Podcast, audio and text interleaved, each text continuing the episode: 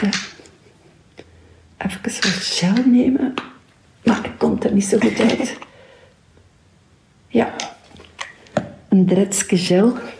En nu ga ik luisteren, nu ga ik zoeken. Hij zal hier ergens zitten.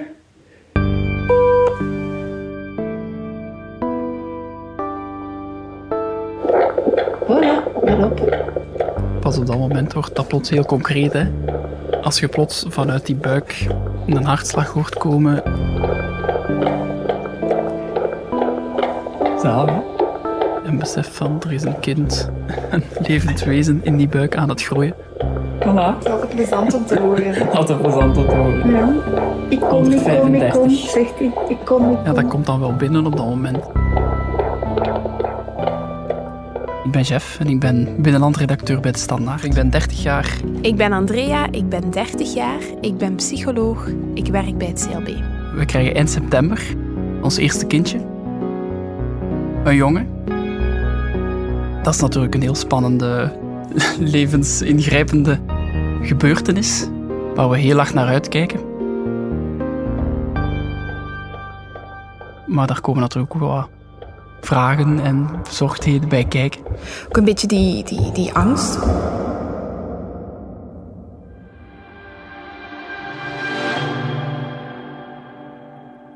Angst van, gaat dat niet in mijn hoofd blijven zitten als dat kind er is? Je hebt een hele identiteit opgebouwd.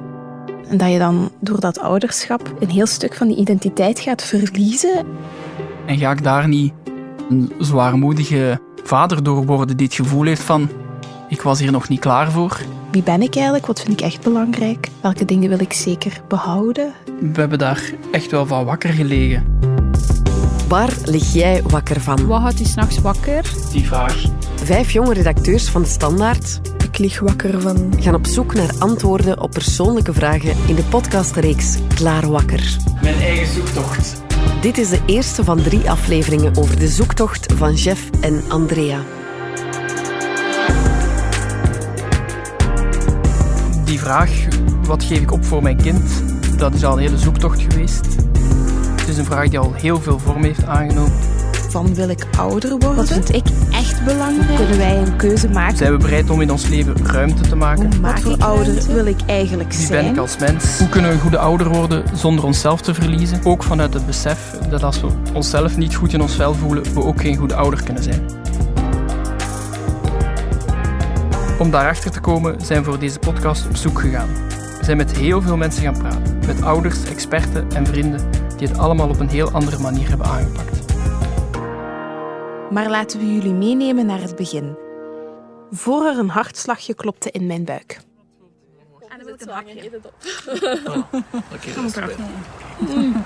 De, de kolen zijn nu nog warm, dus het is misschien iets. Het was tijdens een eh, barbecue met vrienden. Het was een warme zomeravond. Het was met één koppel dat recent een kindje heeft gekregen en één koppel dat nog geen kinderen heeft.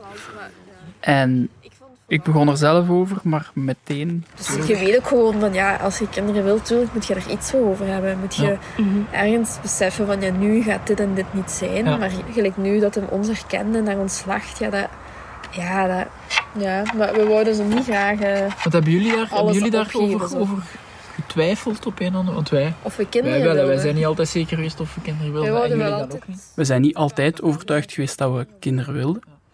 Eh, we, hebben daar, we hebben daar lang over getwijfeld. En dan ging dat ook altijd daarover. We werden 28 of zo. Rond ons begonnen de eerste mensen kinderen te krijgen. Er is een, een, een, biologische klok. Willen we kinderen of niet?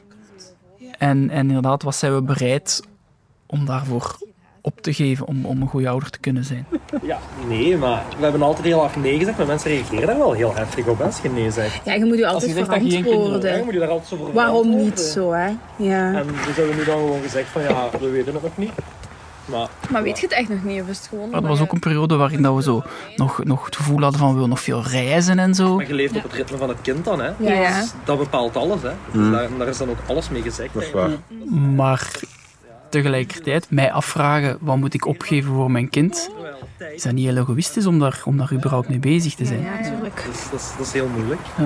We zijn daar misschien te rationeel voor. Hoe weet je of je klaar bent voor kinderen? Ja, dus bij jullie is het wel zo'n klein beetje vanuit dat idee zo van we gaan nog te veel Ja. We zijn niet zeker dat we het er voor, voor over hebben. Weeg de voordelen op tegen de nadelen. Ja. En Dat is, dat is ja, kosten baten, maar dat moet Ja, je een ja. kind niet doen. Want Ja.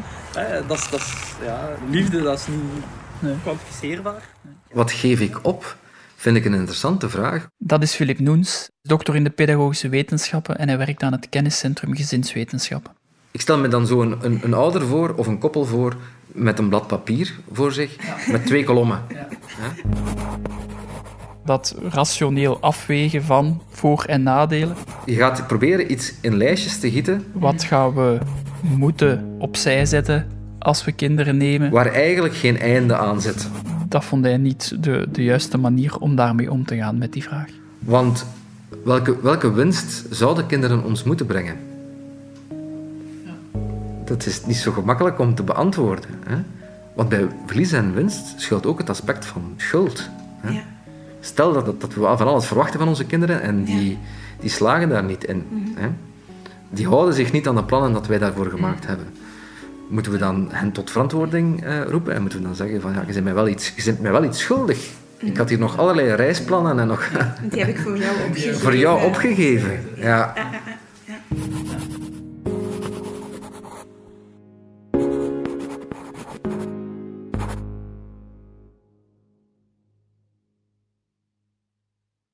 Op weg naar huis van Philip Noens is er bij ons wel een besef gegroeid. Misschien heeft, heeft onze generatie de neiging om veel te veel op voorhand te willen controleren, beheersen. Eh, En ik denk dat het dat ook is. Dat, dat we dan misschien snel vergeten. Dat het leven, dat er iets anders effectief in de plaats gaat komen. Dat je die dingen waarvoor, waarvoor wij nu bang zijn, we gaan ze missen. Voel je dat niet per se aan als een gemis? Het is niet omdat kinderen er zijn dat je dat allemaal niet meer, meer kunt doen. Maar het is eerder omdat kinderen er zijn dat je sneller verleid wordt om die dingen niet meer te gaan doen. Daar ben ik wel serieus in veranderd, denk ik. Nu dat we Cody hebben, want hij staat op de eerste plaats en weet je, de rest komt wel. Ik ging op bezoek bij Evelien, Steven. Hallo, Goeiedag, dat is ben chef. Aangenaam. Hallo, Evelien. Hallo, hallo, aangenaam. En hun zoontje. Cody. En hoe oud is hij? Hij wordt twee volgende Hij wordt twee. Hallo. En het koppel verhuisde van Brugge naar Aalbeke, naar een hoeve met een heel grote tuin rond, met geiten, schapen, met wijdse uitzichten over eh, het West-Vlaamse platteland. Dat was ook een heel bewuste keuze. We hebben eh, heel lang gezocht naar een grond met een grote tuin en, en een huis op. In Brugge woonden we midden in het centrum. Gewoon met het feit dat we ook Cody dichter bij de natuur wouden opgroeien. En wij hebben bijvoorbeeld in de tuin een grote modderkeuken staan en Cody zit constant in de modder te spelen. Je voelt ook wel dat ze daar ook gelukkig van worden. Het zijn natuurmensen, ze wonen daar tussen de velden, ze hebben nu 26 dieren in de tuin. Maar ja, daar staat dan wel iets tegenover. En onze vrienden zitten nog in Brugge. Ik denk dat ook wel veel mensen zijn verloren onder de weg. Ehm, maar ja, Ik heb hen ook gevraagd of ze dat aanvoelen als opgeven, of dat dat voor hen heel vanzelfsprekend was en ze dat met heel veel plezier gedaan hebben. Sowieso met volle plezier. Voor mij persoonlijk is dat soms met momentjes. Ja. Ja, in sommige opzichten is het voor mij ook zelfs een verrijking. Want ik denk dat Cody ook wel ons heeft laten stilstaan bij onszelf en, en onze relatie. Dus het is soms inderdaad een beetje opgeven, maar dat we hier zijn en dat we aan het doen zijn wat we willen doen. Ja. Ja. En zij vertelde mij dat de belangrijkste reden voor die keuze was om de opvoeding van Cody van heel nabij zelf te kunnen meemaken. Ja, voilà. Want dat is eigenlijk wel iets dat we in het begin al hadden gezegd, voordat Cody er zelfs was. Van, wij willen ons kind zelf opvoeden. Die heel bewuste keuze van ik, ik wil er wel zijn voor mijn kind en ik wil mijn kind wel zien opgroeien. Dat wil ik zelf ook. Het was, misschien in die zin extra confronterend, omdat ik zelf ook al wel eens gedacht heb, ik heb ervoor gekozen, heel bewust, om een kind op de wereld te zetten. Wie ben ik dan om te gaan denken, oh, garme, en nu moet ik daar nog, kan ik daar een keer minder eh, door gaan werken of op reis of mijn vrienden afspreken. Tegelijkertijd eh, denk ik dat dat ook wel heel des mensen is. Eh, uiteindelijk zit ook in het krijgen van kinderen een manier om zin te geven aan mijn leven. En dat kan voor andere mensen helemaal anders zijn. Ik ben ook iemand die heel veel zin en voldoening uit mijn job haalt. En ik kan me daar ook echt wel in verliezen. Was er ooit eens een heel zwaar onweer, weet je? Toen werd je met die PFOS bezig en alle ramen stonden open en er was overal water aan het binnenvliegen. En je bleef maar typen en ik was heel dat huis aan het rondlopen om al die ramen dicht te krijgen. Dat was verschrikkelijk. Toen dacht ik echt van, allee, kunnen we niet in tien minuten even helpen? Ik mij. Ja,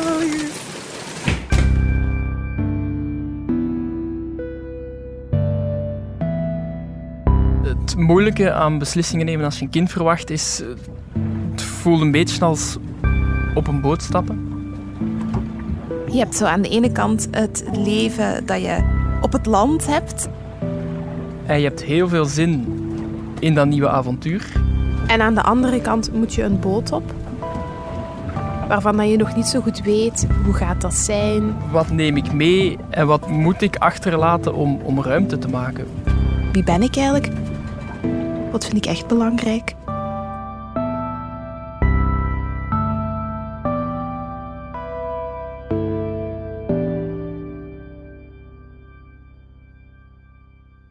Net door die levensbelangrijke gebeurtenis te ervaren, om zelf ouder te worden, kan dat wel ook wat vragen oproepen. Dat is Charlotte Schrooien.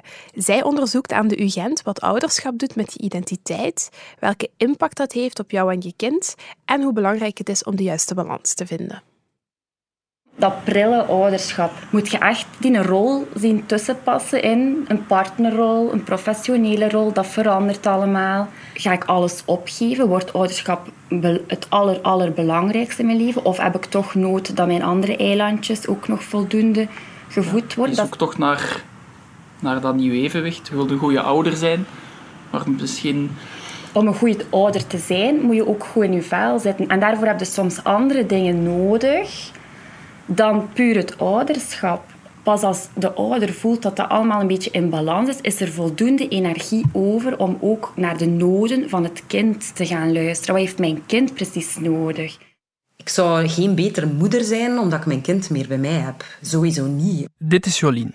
Want ik zou misschien mij frustreren in het feit dat ik niet kan doen wat ik wil. En dat reageerde onrechtstreeks af op je partner, op je kind. En dat wilde ook niet. Je hebt liever dat de momenten dat je samen bent, dat die leuk zijn. Alleen ik denk dat kwantiteit hieronder geschikt is aan kwaliteit, toch? Dus Zeker. Ja. Velen verklaren ons gek. En dit is Joliens vriend, Hakim. Ja, we vinden het juist leuk om, om nog te kunnen werken en, en een kind te hebben. Dat ook heel leuk is. Dus we zijn moe, maar we krijgen wel energie van wat dat we doen. Eh, Jolien en Hakim hebben allebei een heel druk leven. Jolien is radio-dj bij Q Music, maar dat is lang niet het enige. Jolien is ook, net als haar vriend Hakim, DJ. Ze organiseren ook festivals, is stemacteur, ook in Disney-films. Draait vaak s'avonds op vuiven, ook voiceovers voor VTM in tv-programma's. En samen zijn ze ook de bezielers van Q Downtown. En dan zijn wij ook nog samen de founding, de founding father en mother van Idris Shatter. Een kleintje van eh, een jaar en een maand en een half. ja, ondertussen.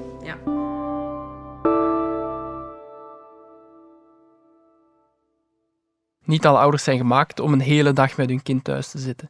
Jolien en Hakim zouden de muur gaan oplopen. Ja, ja, ja. En om een duur... Allee, zo, als ik een, soms heb ik een keer een dag dat ik zeg, ik ga dat vrijhouden. En ik hou hem thuis van de crash. En dan zijn we een hele dag hier samen en dan spelen we en gaan wij wandelen en dat is leuk.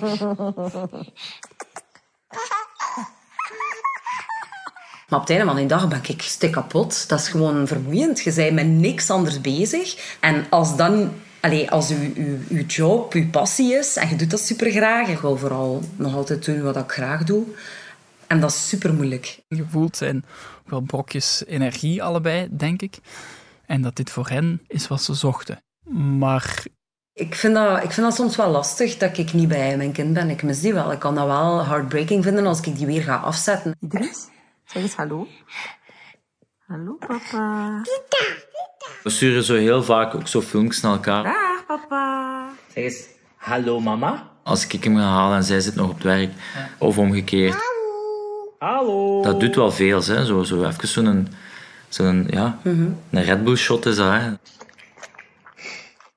een bepaald moment hadden ze plots beseft dat ze de voorbije week hun kind elke dag één uur gezien hadden. En, en op dat moment hadden ze dan wel een aantal dingen opzij geschoven. Dus ook wel die permanente zoektocht We werken nu keihard omdat we ook nog een toekomst willen hebben. We willen ook nog later een, een huis kopen. En nu ja, moeten we gewoon hard werken zodat we later meer kunnen genieten, ook met elkaar. Dus, eh, Zijn jullie soms bang van, goh, creëert dat niet veel chaos misschien voor zijn ontwikkeling? Maar ik ben, ik ben zelf ook zo opgegroeid. Mijn ouders waren ook alle twee harde werkers. Die, die werkten in, in de zorg. Wij- Zo sleutelkinderen. Hè. Je bent op school gewandeld naar huis met z'n tweetjes. En hebt zelf een sleutel en laat je eigen binnen. En ik heb een supergoeie band met mijn ouders. Ik heb niet het gevoel dat ik die te weinig heb gezien. Omdat wij wel altijd met z'n allen dingen deden. En dat, dat is het gewoon. Hè. Het zijn die momenten die je onthoudt. En ik denk dat dat echt wel... Ik, ik, denk, ik denk niet dat hij daar iets aan overhoudt. En je ziet dat ook aan de manier waarop dat hij een als hij ons ziet, dan is hij het meest blij van al. Hij is misschien meer bij de ontaalmoeder als hij wakker is en meer bij mijn ouders dan bij ons. dat maakt me niet uit. Maar, als Maar je de deur ziet die, die deur komt open, die komt naar ons afge, die knuffelt ons, die is volledig zichzelf bij ons. En ik denk dat dat wel het teken is dat dat kind doorheeft van... Oké, dat, zijn, dat zijn mijn people. Jolien en Hakim zijn wel het levend bewijs dat als je het echt wil, dat je veel kan combineren met je kind. Maar ik vraag mij wel af, hoe belangrijk is het dat wij zelf als ouders in die eerste jaren van het leven van ons kind, de eerste duizend dagen, zelf aanwezig zijn? En wat heeft uw kind in die periode nodig om zich goed te ontwikkelen? Veilig hechten, hè. Ja. Maar daar weet Andrea nog meer over. Is het nodig dat ik de theorie zelf ook uitleg? De essentie van de hechting. Oh my god, nee. Ja, dat gaan we niet doen. Zou ik zeggen. Het is te polyambers. Ja, ik vind dat. Oké. Ja. We zullen beginnen bij het begin.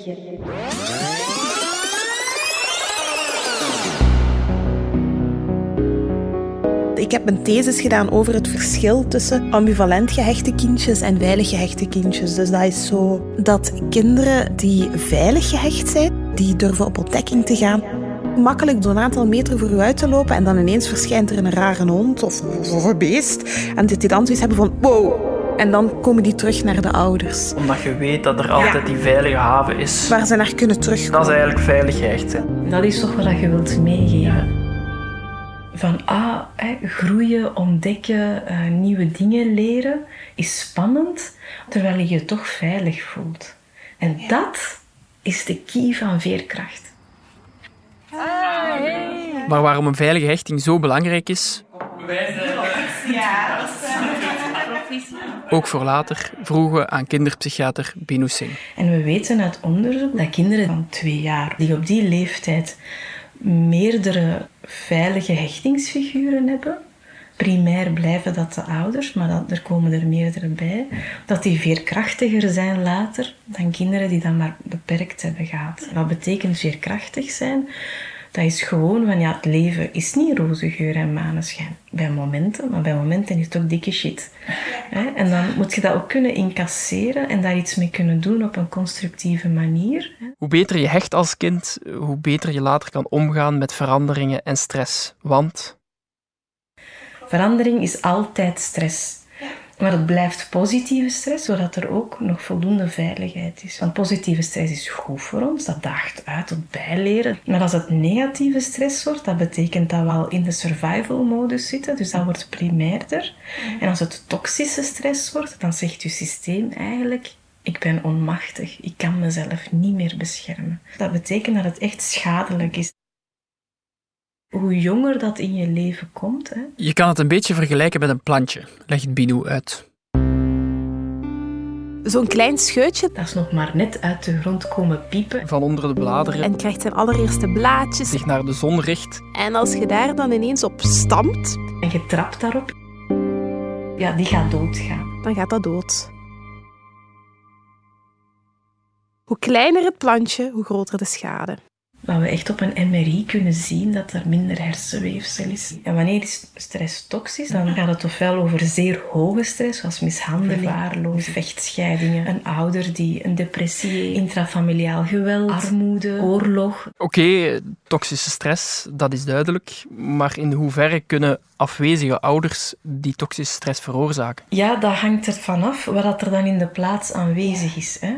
Als een ouder afwezig is omdat hij onder invloed van drugs in bed ligt, dat is iets heel anders dan een afwezige ouder, terwijl dat je bij de grootouder bent die je liefdevol aan het opvangen is. Het eerste is toxisch, het tweede is niet toxisch. Hè. Als we het hebben over de negatieve stress, oeh, dat is, dat is, dat is 50 tinten grijs. Hè.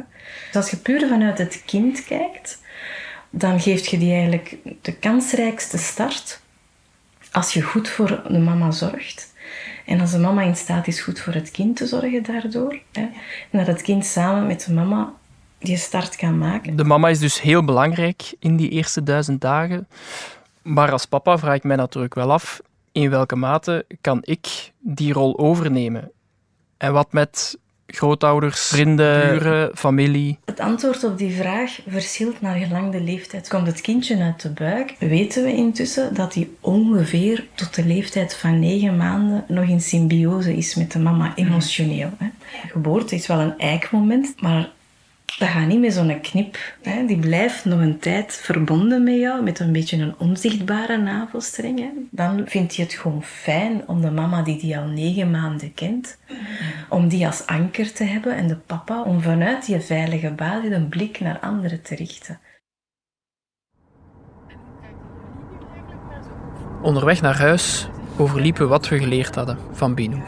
Misschien dat we zelf op, op sommige momenten ook die neiging hebben hoor, om te zeggen van zal wel allemaal Ja, niet zo kwaad kunnen, omdat je inderdaad, je doet je job graag en je doet graag veel. Een kind heeft inderdaad zijn, heeft zij heel duidelijk uitgelegd. Die moeder weet negen maanden in de buik heeft gezeten en die vader, wie de stem al kent, heeft die nodig in het begin. Bij mij bleef dat wel hangen, die onzichtbare navelstreng. Dat deed me denken aan iets dat mijn vriendin Celina had gezegd tijdens de barbecue waar Jeff het eerder over had. Maar ja, het is... Ja, je lichaam is even niet van nu. En gelijk nu die borstvoeding, ik heb juist zo gezegd van ja, dat nam me helemaal over. Maar omdat ik me zo slecht voelde voor de rest, had ik zoiets van ja, dit kan ik. Ja, en dat ik ook op het moment zo, vooral door dat onevenwicht dat er was, door die borstvoeding en door dat ik moest gaan werken en ik niet, heb ik echt soms gedacht van ik ben kei blij dat hij een jong is. Want hij heeft gewoon een stapje voor. En die gaat zijn lichaam nooit moeten opgeven als hij een kind wil hebben.